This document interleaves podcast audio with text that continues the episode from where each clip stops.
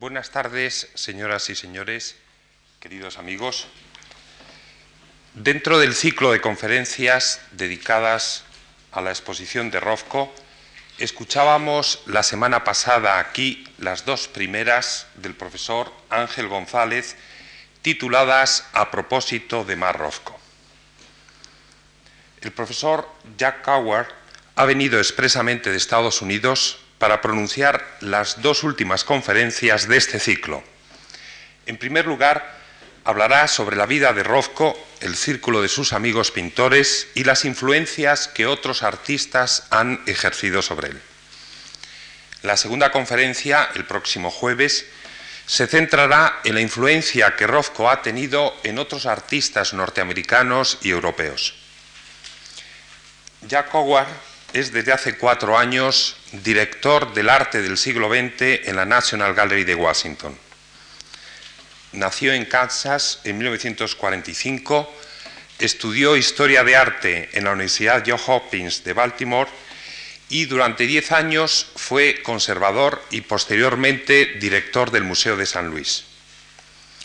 Entre las numerosas exposiciones organizadas por el profesor Coward, figuran las dedicadas a Georgia O'Keeffe, que acaba de ser justo recién inaugurada en la National Gallery de Washington, la exposición de Matisse, que ocupaba los años 1916 a 1930, el primer periodo de Matisse, que se presentó el año pasado en la National Gallery de Washington también, la exposición Nuevo Arte Alemán en el Museo de San Luis en los años 1983 y 84, la exposición del artista norteamericano Roy Lichtenstein, que ocupaban obras de los años 1970 y 1980 y que posiblemente ustedes recordarán porque la presentamos también aquí en la Fundación Juan Mar en el año 1983.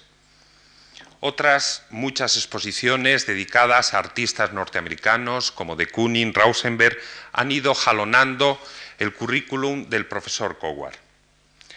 En todas estas exposiciones también él ha preparado elaborados textos referidos a estos artistas para los catálogos confeccionados para dichas exposiciones. Asimismo, colabora habitualmente en numerosas revistas de arte, como Art International, American Artists, etc., y pronuncia conferencias en universidades y museos norteamericanos y europeos. La Fundación Juan Mar desea agradecer la presencia del profesor Coward esta noche con motivo de este ciclo de conferencias, así como su generosa colaboración que nos ha permitido en la organización de esta exposición contar con un grupo muy importante, tanto en cantidad como en calidad, de obras de Marrofco para nuestra exposición. Deseo finalmente, señoras y señores, agradecerles a todos ustedes su presencia aquí esta noche. Muchas gracias.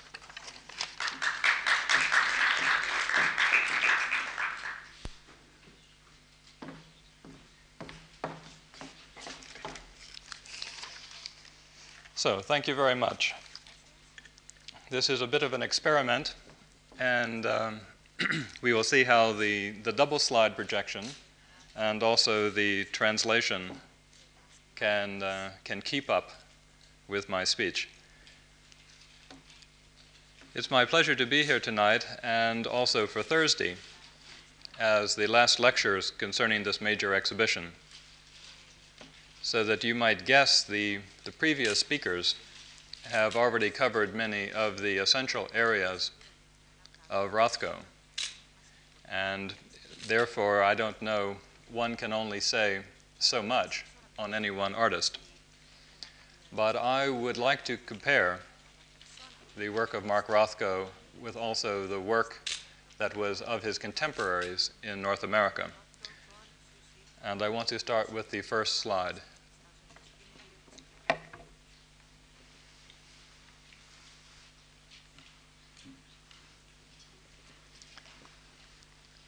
What I want to do tonight uh, in reviewing this photograph of Mark Rothko from 1963 is to discuss the development of the work of Mark Rothko and, in a parallel fashion,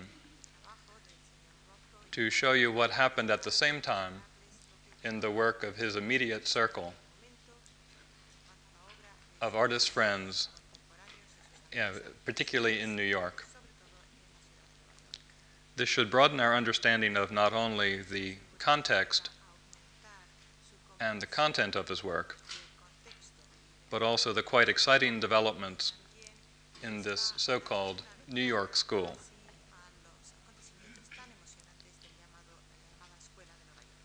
Which is also the so called abstract expressionists, this first generation of artists working in North America during the period 1940 to 1970. On Thursday night, I would like to illustrate Rothko's position as a model, as an exemplar for the second and third generations of New York and American school artists, of how his position has evolved, and then how my museum, the National Gallery of Art, has become the study center through the donation of the Mark Rothko Foundation of Rothko, becoming the largest in the world with almost 200 paintings, 200 major works on paper, and then a study collection of Rothko drawings, which number another five or six hundred pieces. That means that I live on a daily basis with approximately 1,000 works of Mark Rothko. May I have the next slides? Otra.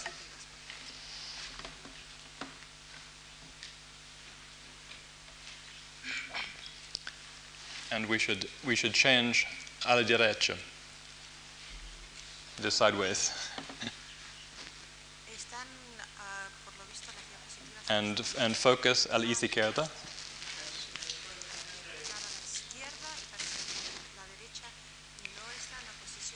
One is lying down, but will change. These are two early watercolors of Mark Rothko from 1925 and 1927, which indicate the uh, Rothko looking at the American artist uh, John Marin in particular, and also a little bit at uh, the French artist Cézanne. He was still a young artist and very much in transition.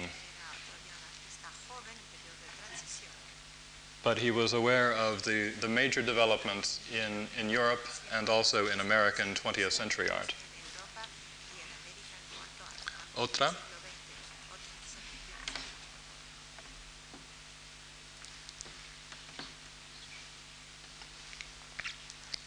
From 1933, on the left is the street scene, which is an oil painting which begins to develop Rothko's interest, expression in the theater.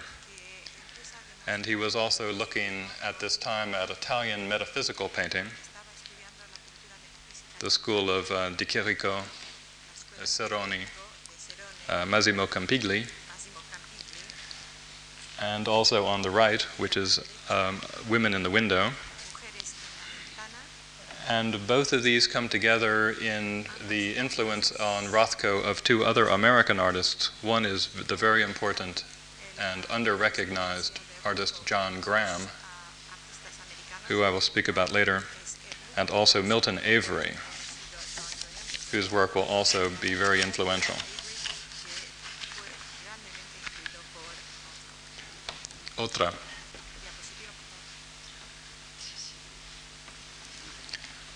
On the left is a work by John Graham, Profile and Hat, from 1943. And it was Graham who had a very strong intellectual influence. He made a publication called The System and Dialectics of Art. And it was he who really began to establish the, the intellectual basis, the, the theoretical position of what would become eventually formal abstract expressionism. He was also involved in discovering artists like Willem de Kooning and provided a great background of, uh, of uh, connoisseurship for somebody, the, the great critic uh, Clement Greenberg. And on the right is Milton Avery, the painting called Homework from 1946. Avery would be the first person to exhibit with Rothko, in- in 1928. con Rothko en 1928. and it developed an immediate friendship. And Avery would be the bridge uh, for Rothko uh, to Matisse. So Ma- Matisse and his influence of both color and design would come largely through the, this bridge of uh, Milton Avery. And at the end of his life, Rothko would call Avery a great poet and inventor. For many Americans, we think of Milton Avery as being a failed Matisse, as someone who didn't uh, make all of the, the great inventions that Matisse did, but as his, his position in the connecting of the American artists to, the, uh, to Europe at this time for the work of the colorist Matisse was quite profound. Otra.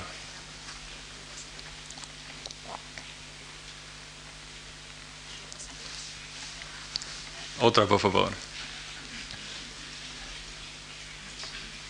And focus on the left. The painting on the left is by Max Weber. It's called The Chinese Restaurant from 1915.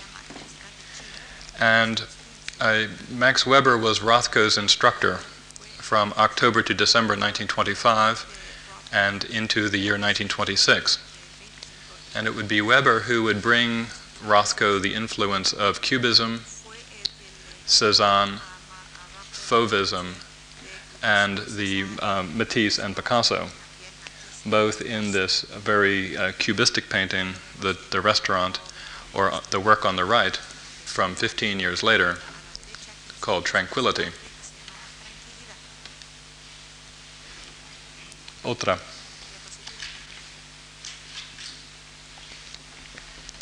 Two artists that were very close to Mark Rothko, one would be Arshile Gorky, whose artist and mother painting from 1926 to 1942 is on the left,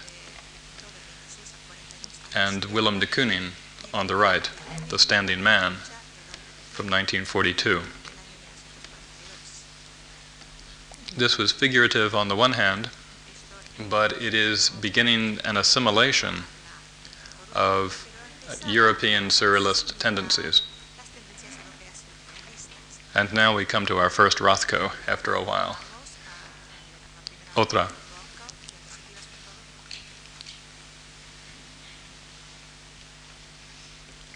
There is one example in the exhibition upstairs, but I wanted to show you a number of paintings that are in the Mark Rothko Foundation, uh, mostly in my museum, because they help to broaden the experience of this transition that Rothko was making. The work on the left is an untitled from 1934 and 36, and on the right, uh, a subway painting. One of these curious uh, constructions of these uh, disembodied, very elongated uh, people from 1936, called also a subterranean fantasy.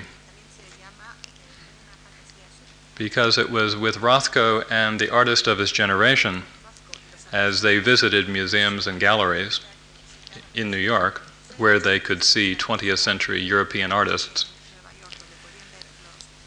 that uh, not only from, from Europe but also the emigres because this was the time uh, of great social change in Europe and you had already in the 1930s uh, immigrant artists that these proto-abstract expressionist artists would would seize would take the motif that they saw in the European art.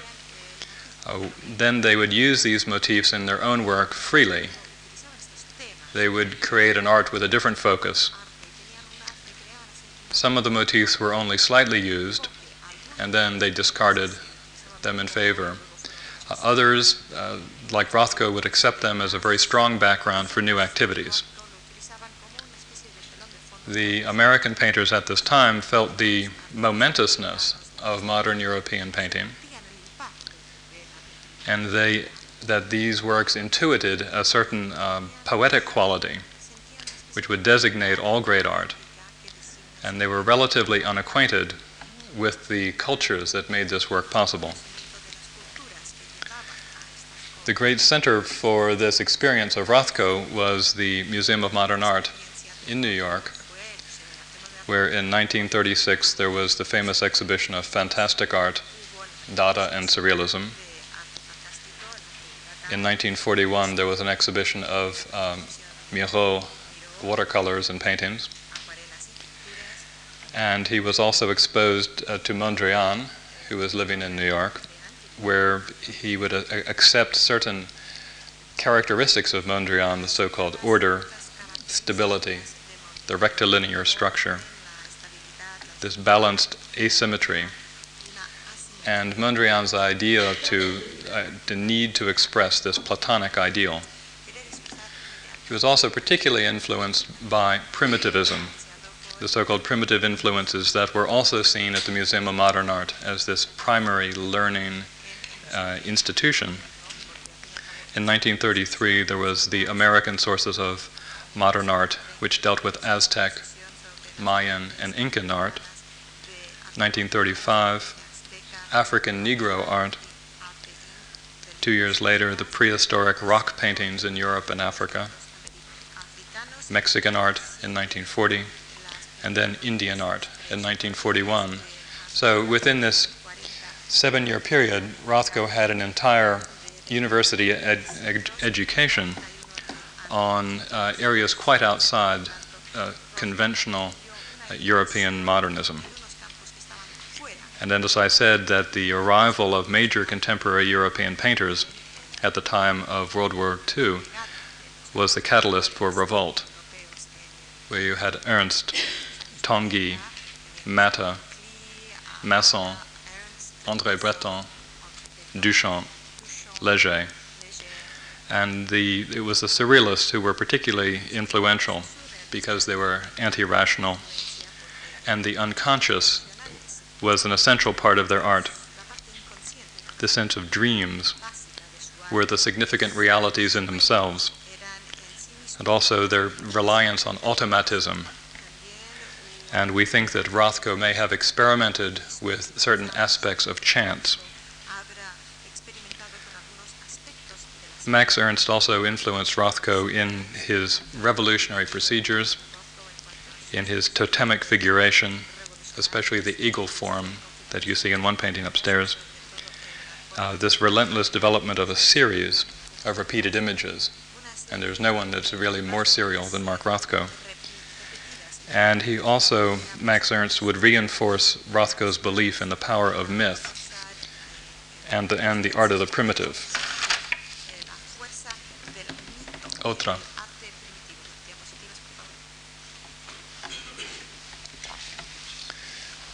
On the left is the 1939 painting, untitled painting by Mark Rothko, and on the right, the painting by Adolf Gottlieb called Oedipus from 1941. Gottlieb and Rothko were very close personal friends. They worked together, they were activists together, they theorized, and they also drew their, their uh, various compositions in the mid 1940s uh, very much alike. This notion of the, this pictographic analysis. On the one hand, Gottlieb was influenced by uh, Italian Renaissance or uh, Trecento painting and Roman sarcophagi, and would uh, would structure these in also Torres Garcia and and uh, Campigli again, and uh, the antique. And Rothko would take these these forms and make them much more a, a dream orientation. They became much more mythic. Otra.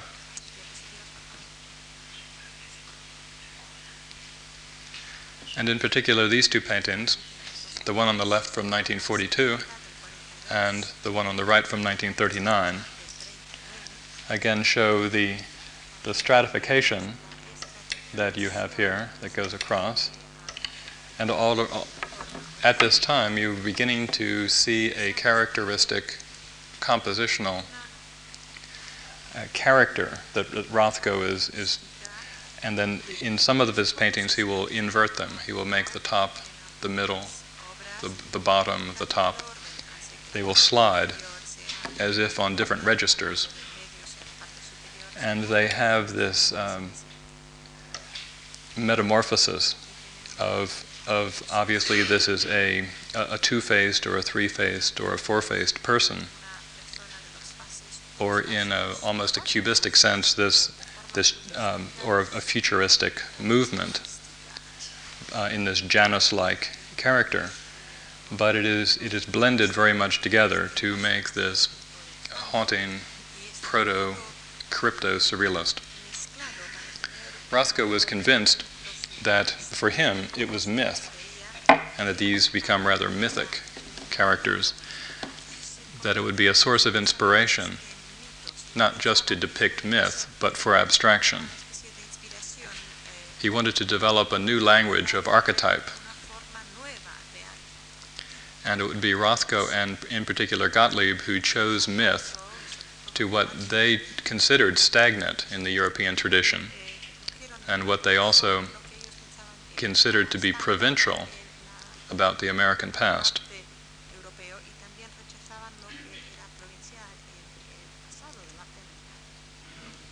So it is his 1940s register paintings, as I call them, that also uh, combine the influence of the surrealist Cadavre exquise and Ernst and his eagles and Jungian influences. Rothko would also, uh, in his, from his early interiors, take bits of architecture, cornices and windows. The ornamentation that he saw around him in the buildings, entablatures, where he would also find these very curious elements of eyes and beaks and claws and wings and he would marry them to the American Northwest Coast Indian art, as well as the influence that would be brought to him of Etruscan and Roman sarcophagi by Gottlieb. So, painting at this time for Rothko was a philosophical dilemma. It was, it was filled with questioning and conflict. He was searching for something timeless in art and this was in part a search for a new vocabulary. Otra.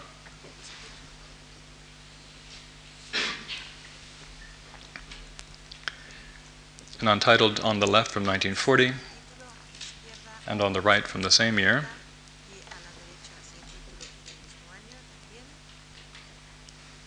Otra. and one painting is upstairs um, from 1940 on the left, and a drawing from 1941. Rothko and uh, Adolf Gottlieb and the American painter Barnett Newman would write in a letter to the New York Times in June of 1943, and it's the closest they came to a manifesto. And they said, To us, art is an, an adventure into the unknown world which can only be explored by those willing to take the risk. This world of the imagination is fancy free and violently opposed to common sense. It is our function as artists to make the spectator see the world our way, not his way. And they continued, we favor the simple expression of the complex thought we are for the large shape because it has the impact of the unequivocal. We wish to reassert the picture plane. And we are for flat forms because they destroy illusion and they reveal truth. Now, all of this sounds like it could be written 10 years later. So this is the, the beginning, really, of what we, what, where Rothko will go by 1950.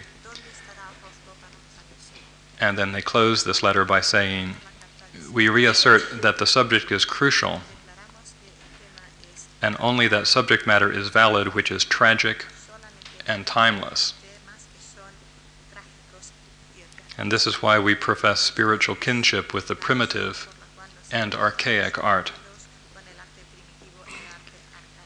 So they have, de- they have designed a program that takes advantage of the unconscious, of atavism, of myth, of action, of the sublime, of indirection, and also content.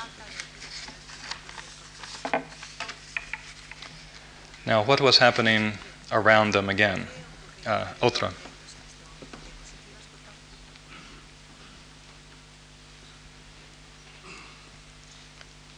Slightly on top of each other. You have uh, Gorky on the left, Garden in Sochi from 1941, Sochi del 41, and on the right, Jackson Pollock, title Search for a Symbol, a painting of 1943. cuadro de 46. And you begin to see these, again, common concerns that uh, Rothko did not operate in a vacuum. He was part of this both continuum and a lateral extension with uh, the artists of his generation. continuo y lateral con los artistas de su generación. Otra.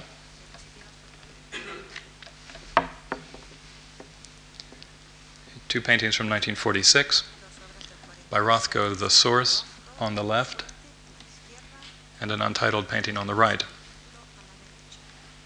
And it would be at this time that we could speak most profitably about the um, absorption of influence by Rothko of Vasily Kandinsky, in particular Paul Klee, Dali, Matta, Tanguy, Miro, Giacometti, where uh, Rothko set himself the design to look for, as he said, the middle ground between surrealism and abstraction. And it was at this time, along with the, the next artists, Otra,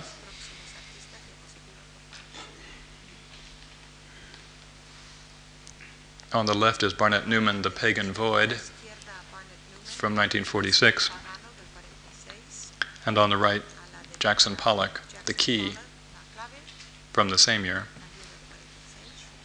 también del 46. that both Pollock, uh, Newman, and other artists would begin to change radically the nature of their art. They were, of course, in these. Uh, with with Pollock, he is also exploring this.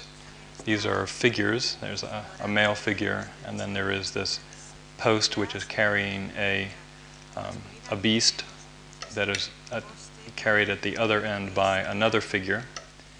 But these great swirls in here are very, uh, are very much between uh, Kandinsky and Miro, very thinly painted with some Picasso touches of the way the paint is applied. And Barnett Newman almost in, in pouring paint or making splotches and, and splashes of paint in 1946, again assimilating this nature of the, uh, the application of paint, which he would learn from Maxon and also forms that would be again like Miro, with these uh, with circles and uh, male and female forms. Otra.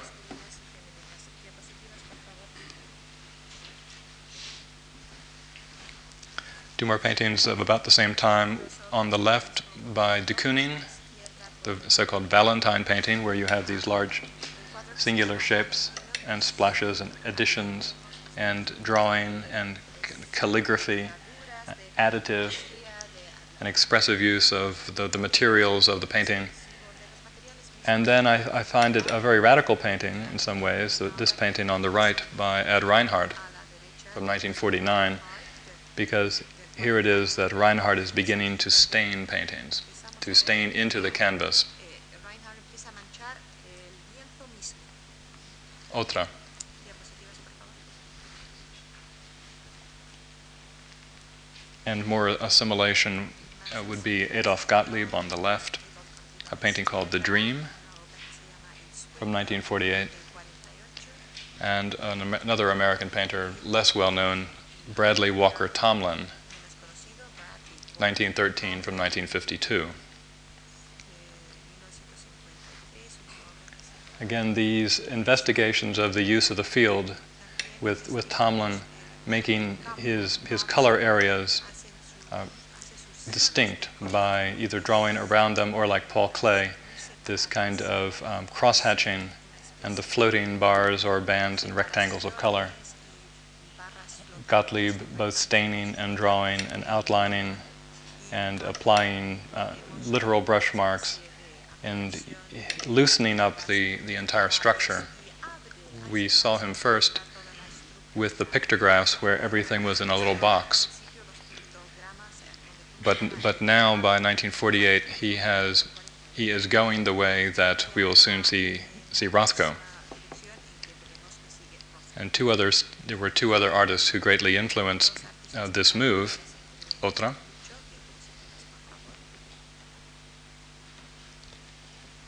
On the left would go back to John Marin, John Marin, the movement Sky and Sea from 1946, which also, though it is an oil painting, incorporates a lot of Marin's developments in watercolor. And it was the lucidity, the, the fluid character of Marin watercolors, which really taught uh, Rothko a great deal about color, and also for his works on paper. And on the right, another kind of stain painting by Arshile Gorky, The Sun, the Dervish, and the Tree from 1944. y el árbol de 1941. Otra. And then you can see what happens next to Rothko. In 1947, his first almost classic, almost mature painting, where he is not staining, but he is inclined, but he is painting very loosely on the surface.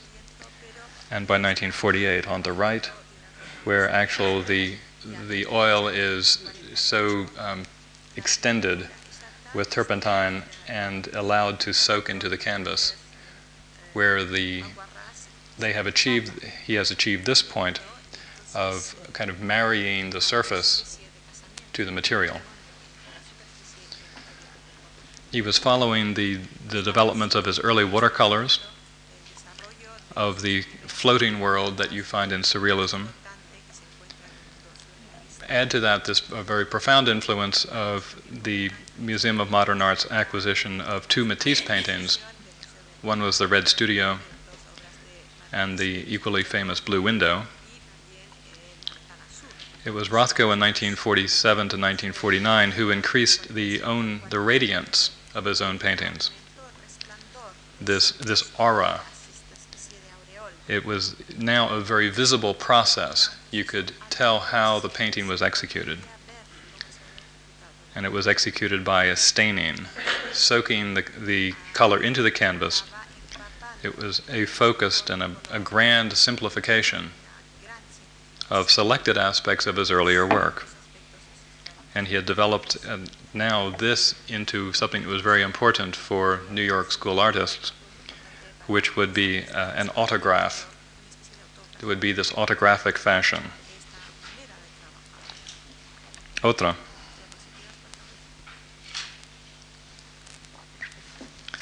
In 1949, an untitled painting on the left and number 11 from 1949 on the right.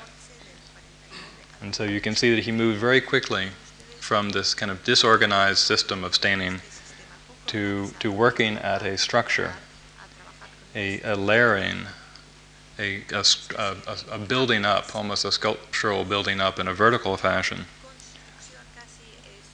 um, experimentally, kind of intuitively. It is, it is not clear that there was a, a, a concise plan of action. And there, he is also being very, uh, he's using multiple colors. They are using things that, uh, in some cases, don't have the same the same discipline, but it is uh, it is a free exercise. Otra.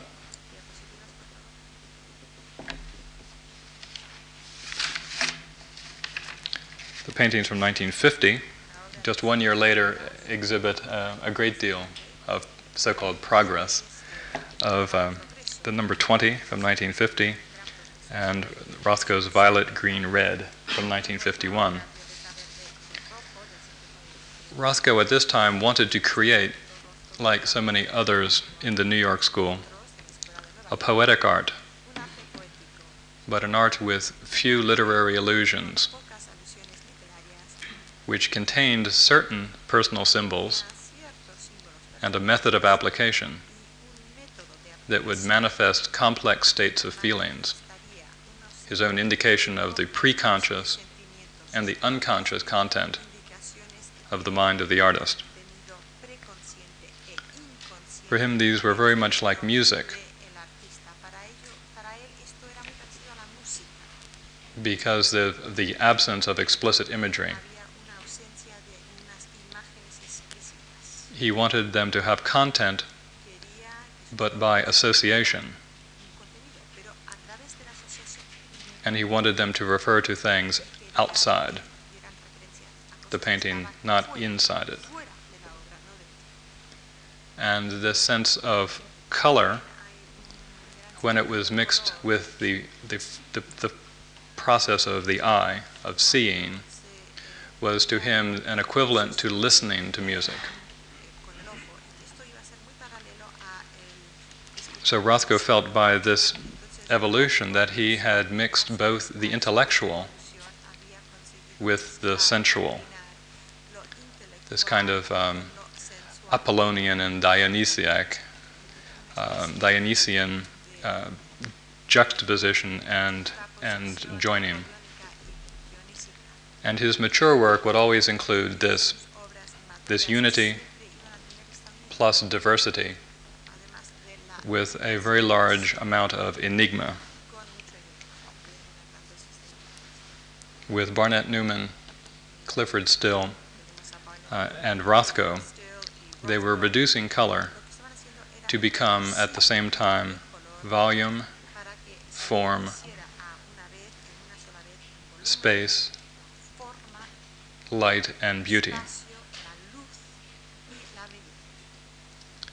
And it would be Rothko, most of all, who would develop on a single plane of colors a composition that would at the same time advance as well as retreat. Be- Because what he wanted to do really was to enhance the expressive potential of art to the level of music and poetry. Yet at the same time, he was very influenced and had been reading through his entire kind of development. Um, Kandinsky's On the Spiritual and Art, uh, certainly Nietzsche, The Birth of Tragedy, who has the subtitle of Out of the Spirit of Music. And also, he was very much aware of Edmund Burke's philosophic inquiry into the sublime, the famous treatise of the 18th century, plus Kierkegaard, Mozart, Schubert, and Beethoven were his, his favorite composers. Kierkegaard, the author, Mozart, and the rest. Otra.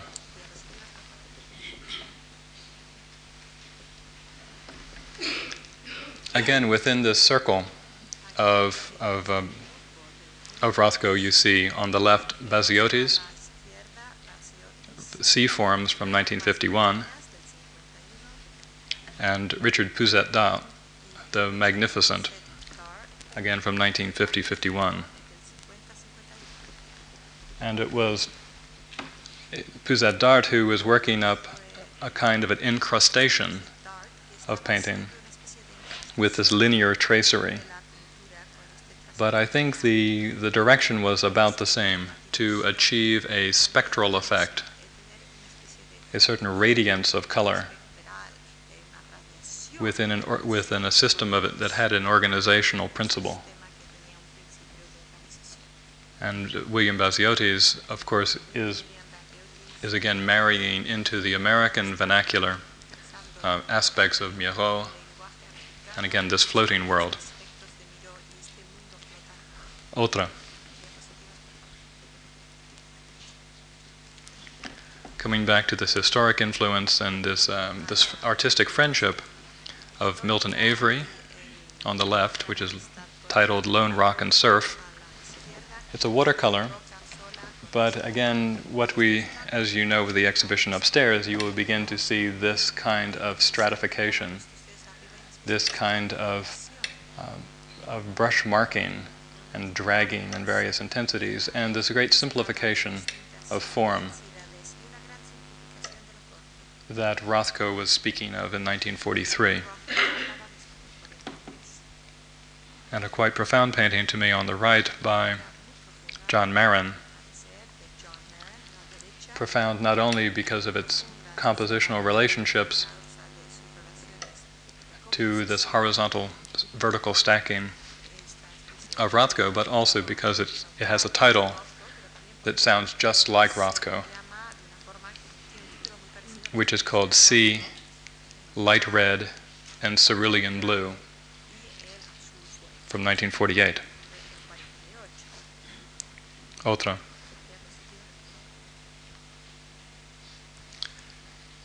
Work from the same time by Clyfford Still on the left, a painting called Yellow from 1951, and the famous Barnett Newman Achilles from 1952 on the right.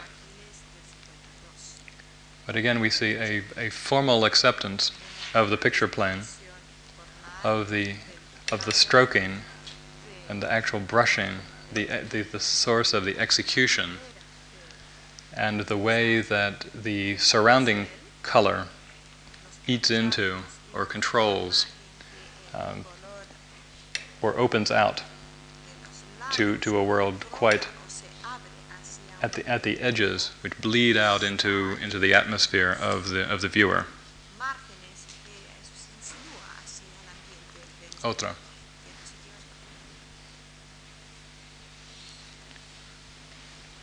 And we need focus on the left. Of Jackson Pollock, a painting called Convergence, some of his web and dripped paintings from 1952, and Philip Guston, painting from 1954.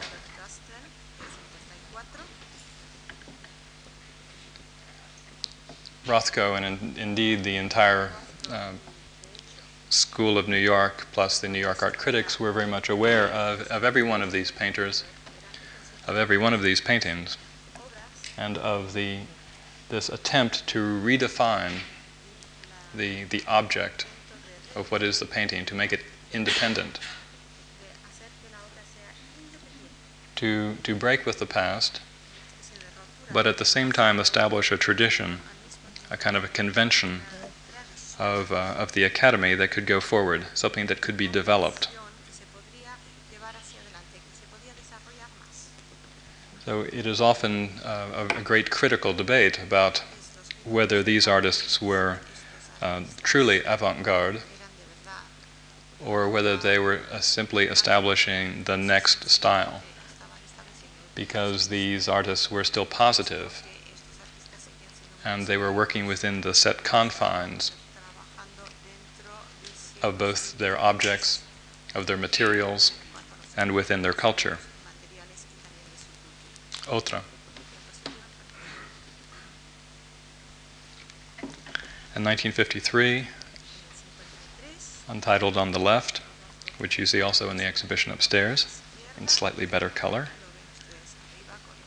and um, a blue painting from 1957 on the right. And it is, by, it is here that, of course, Rothko has achieved his so called classic dimension, both in his scale, which is still very much related to the human being, the, the viewer, and in the, the clarity, though the play of these very restricted colors against the background and against each other.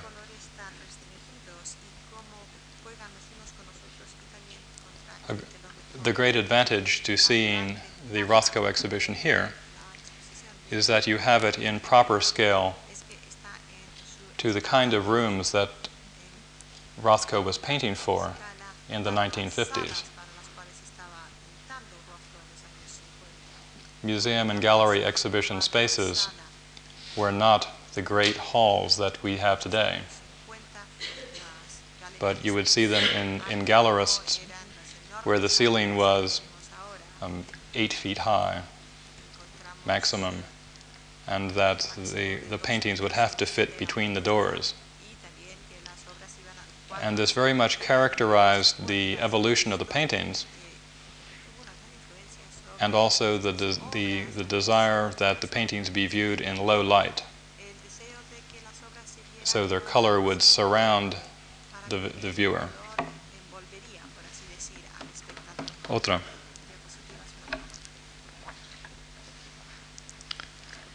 A painting from 1958 on the left, and untitled work from the Seagram mural series from 1959. And I'm using these to, to indicate, especially by the slide on the right, Rothko's concern about peripheral vision. He wanted the, his paintings to, to operate in the unfocusable surrounding. Those things you just see at the edge of your eyes when you're looking someplace else. And by having his paintings shown in a dim or low light, to allow these fields of color to develop their own depth. They would influence uh, our, our peripheral vision. And these were the parallel concerns, the same concerns for Barnett Newman, Ad Reinhardt, Theodoros Stamos. They all wanted to increase the quality of mystery and apparition. They were making the so called color field, this vision on the fringe. And it was not only at the kind of the optical fringe, the, the technical fringe, but it was also at the edges of reason to get away from this, this rational center. And Rothko very much wanting to go away, to make his art go away from, as he said, finite associations.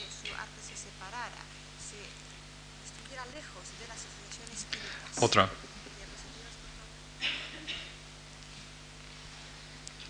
It was also a very lively time um, in New York, where artists were busy, uh, fanatically busy. Artists like Franz Kline, slide on the left, CNO, from 1958,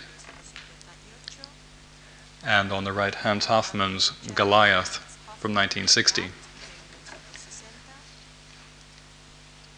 Though Hofmann is very closely related to color theories that seem to come from Matisse, he is also, again, floating uh, these, these hard geometric forms against an atmosphere, uh, an, an expansion, uh, a, a, section of, uh, of, a color, of a color experience.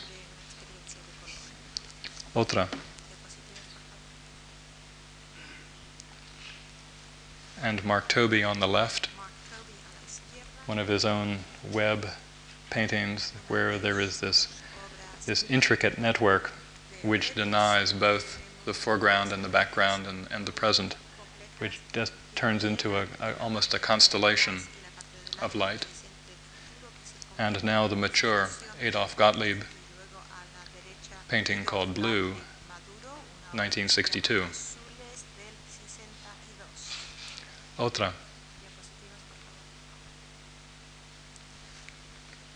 Jack Tworkov on the left, a painting called LPA number one from 1961, and the artist Lee Krasner, Cobalt Night from 1962.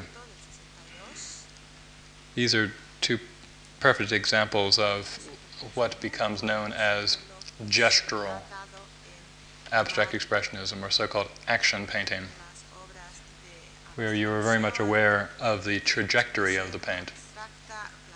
And it has many parallelisms into European art, informal painting of the 1950s, of, of Tashis and others. Otra.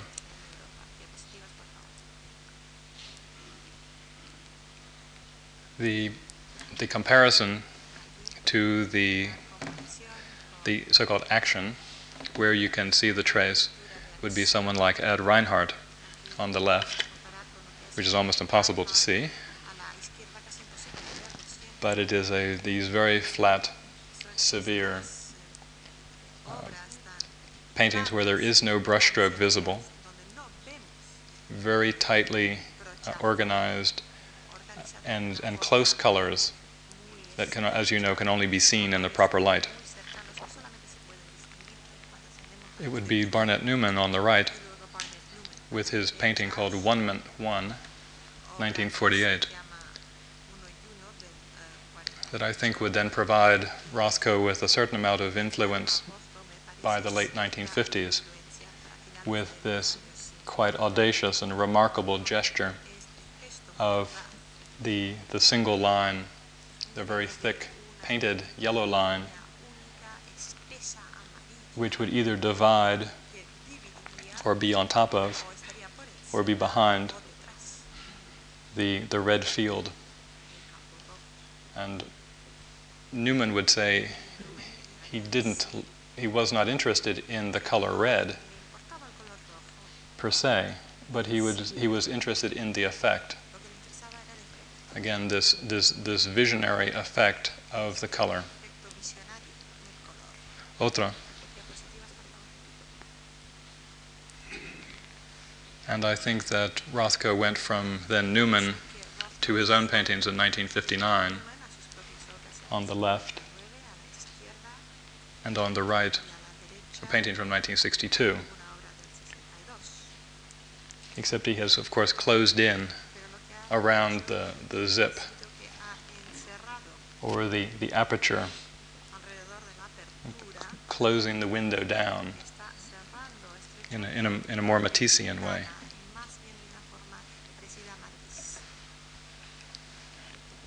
Otra?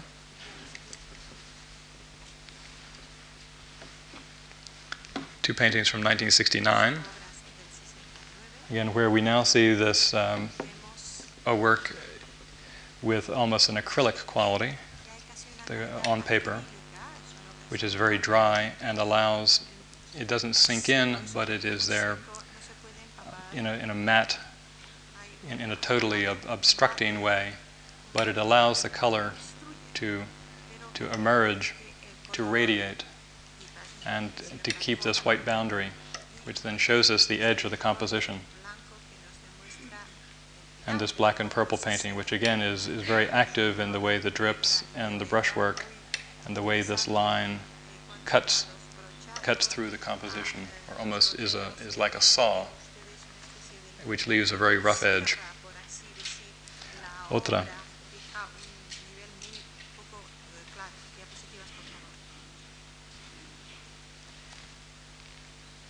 And focus on the left, please.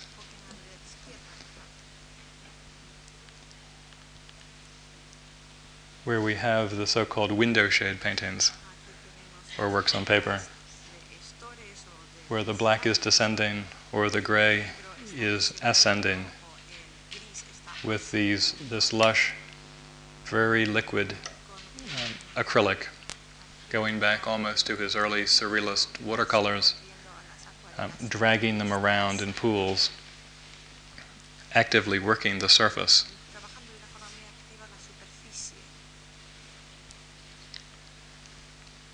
And the final on the left.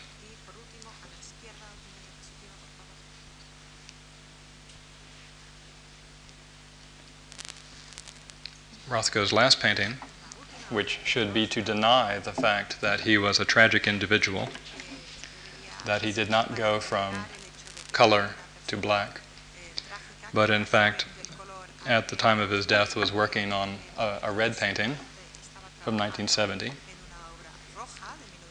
Though you can imagine it maybe had to deal with hell. it nonetheless continued his, his trajectory to the uh, explosive potential of both this, this new color, the interactions, the new forms and shapes, and also was a great summary for the first generation of um, abstract expressionist painters. It was this work and the works just before, and his, his work with the, the, the surface of paintings and works on paper that dramatically influenced the other and the younger artists from the 1950s, 60s, 1970s, and 1980s. This evening, you have been patient to, to go with me through the American artists of the 1930s and the 40s and the 50s. But on Thursday night, I want to continue what would be the new dialogue that Rothko has as the model, one of the many models, but a very provocative and moving model for the artists of the next generations. I want to thank very much the Fundación Juan March and uh, Senor Capa, and thank you very much. Good evening.